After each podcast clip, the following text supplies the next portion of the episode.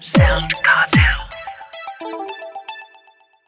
Work should be a safe place to provide feedback, express concern, and have constructive conversations. But not all workplaces are this idyllic, and likely a big reason why things remain exactly as they are. From Sound Cartel, I'm Nicole Goodman, and this is Business Essentials Daily.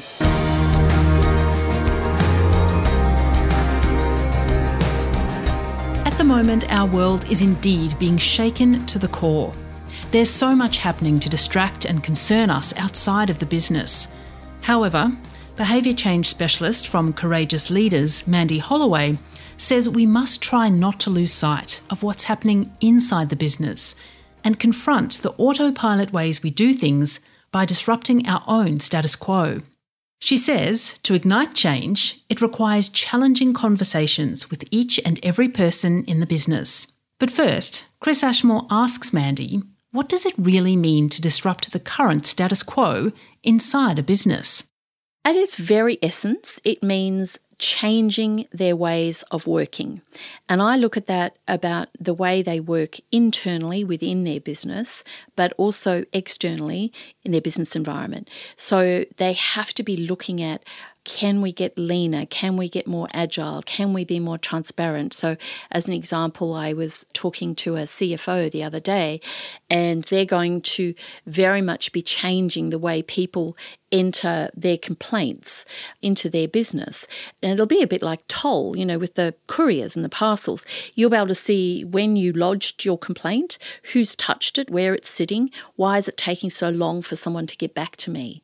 So I think it's that transparency and and the change in the way we go to market, but also the change the way we work internally. And and often we have, I mean, there are some industries where they're using the same business model that was used hundred years ago.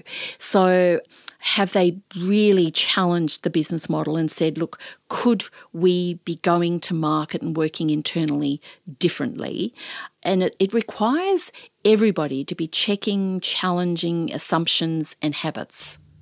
Well, you say it, belongs to everybody, but um, the responsibility must lie with the leader of the organisation, does it? Yeah, look, it has to start at the top and it has to be promoted, enabled, and empowered from the top but you actually need everybody to buy in. And I love watching some of these reality TV shows just to sort of have a look at what happens for people. And that undercover boss, as an example, while I hate it, I also enjoy watching it because I go, wow, for you to actually find out what's really happening in your business and understand the ideas that people have, you actually have to go undercover. That's pretty sad that you can't, as a CEO or as a senior leader, go and have conversations with people. So, you know, it's only going to work if we have everybody because the leader can only do just so much, you know, and particularly with age diversity, gender diversity, you know, let's be real, in Australia in particular, most of our, our business leaders are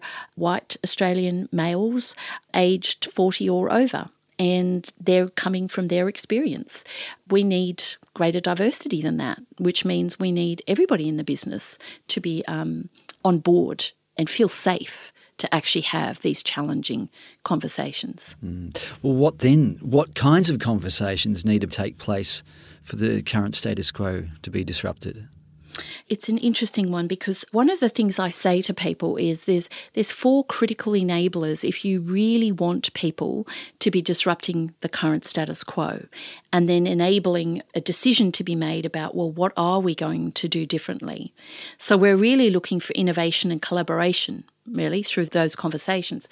So the first one is that you have to be able to challenge. So no matter my age, my experience, I need to be able to, and the culture needs to support people having those conversations without fear of retribution, without feeling they're going to get judged and that's been a career limiting move. You know, I just challenged the CEO. Oh my gosh. So we have to be okay with the challenging conversations. The other kinds of conversations we're going to have to have are the ones to build trust because to be able to have those conversations, we have to have high levels of trust, which means we have to start having conversations to share our intent, to express our integrity, where we're talking straight with each other, we're valuing each other. And in many organizations, that's sorely missing you know, we, we make assumptions about each other instead of checking out the intent. And we often think the worst of each other rather than the best. So we need to be having conversations to increase trust. Then to take, you know, that disruption of status quo that step further, we need to then have courage. We need to actually have the courage to share what we're really thinking and feeling. So if someone says something that I don't agree with, I need to say it. I need to go, look, I don't really agree with that. This is my point of view. And to sit in that space and have the courage to listen when someone's saying something that you maybe don't like or agree with initially, but really trying to understand their intent and the and the intent behind the message, but also, as I said, having the courage to share. Now, if we have people doing that, we are absolutely going to have conflict. And in my experience, most business leaders, they will say to me, I hate conflict, Mandy. I will do anything to avoid it. If you want a high performing team and a team that is disrupting the current status quo, you absolutely have to get okay with conflict. And you, it's the way you resolve it constructively that will enable the business to actually constantly look at divergent thinking and disrupting the current status quo. So, do people lack courage? Is that the reason that they're not having these challenging conversations, or is it more than that? Oh, look, I think courage is a big one. You know, people will walk away having thought about things and felt things, but without sharing. And I often use the, the silly example of, you know, a little three year old has the courage to say when they don't like something, I don't want it, I don't like it, you know, and, and we have to have this, you know, amazing conversation to resolve the conflict.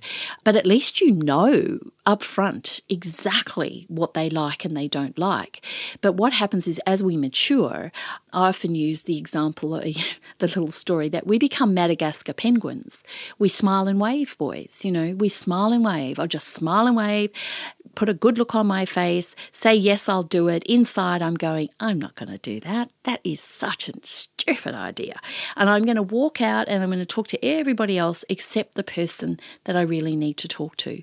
So, why we're not disrupting the current status quo enough is because we're smiling and waving. We're being too nice to each other, to each other's faces, because we're too scared and we don't have the courage to actually ignite conflict and resolve it. What you're saying is that leaders and team members need to be okay with conflict and embrace it. Is that at the heart of disruption? Oh, absolutely. Absolutely. And many people have read or heard of Patrick Lencioni in his book, The Five Dysfunctions of a Team he has a pyramid and he says at the very base of that pyramid is the absence of trust. So if we don't have trust, we have a dysfunctional team. And the next one up is a fear of conflict. So I always say to people if you think of, you know, the place where you have unconditional love in your families, where you will absolutely say what you need to say, want to say because you know no matter what, you know, the love is there and they'll forgive you or you'll have a, a better conversation or whatever. I often say to people, you know, I'm going to call you liar liar pants on fire if you don't put your hand up and say, I absolutely have conflict in my family. I have conflict with my siblings. I have conflict with my parents, with my kids. And we are not trained well enough to understand how to ignite conflict, step towards it. A very dear friend of mine once said to me, Mandy, you have to reframe conflict. Think of a pearl, it's something of great beauty, and it is produced from great irritation.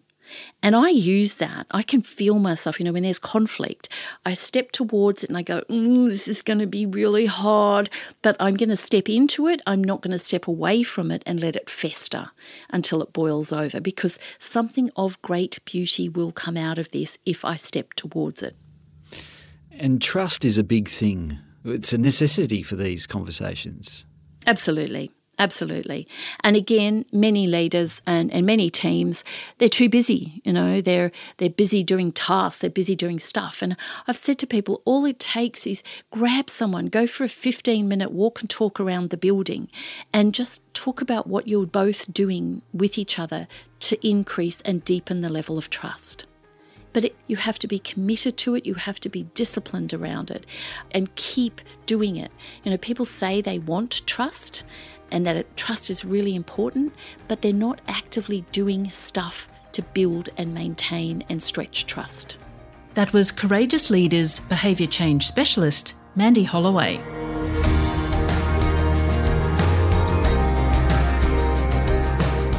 This episode of Business Essentials Daily is produced by the team at Sound Cartel. Thanks for listening. I'm Nicole Goodman. We'll bring you more Be Daily tomorrow.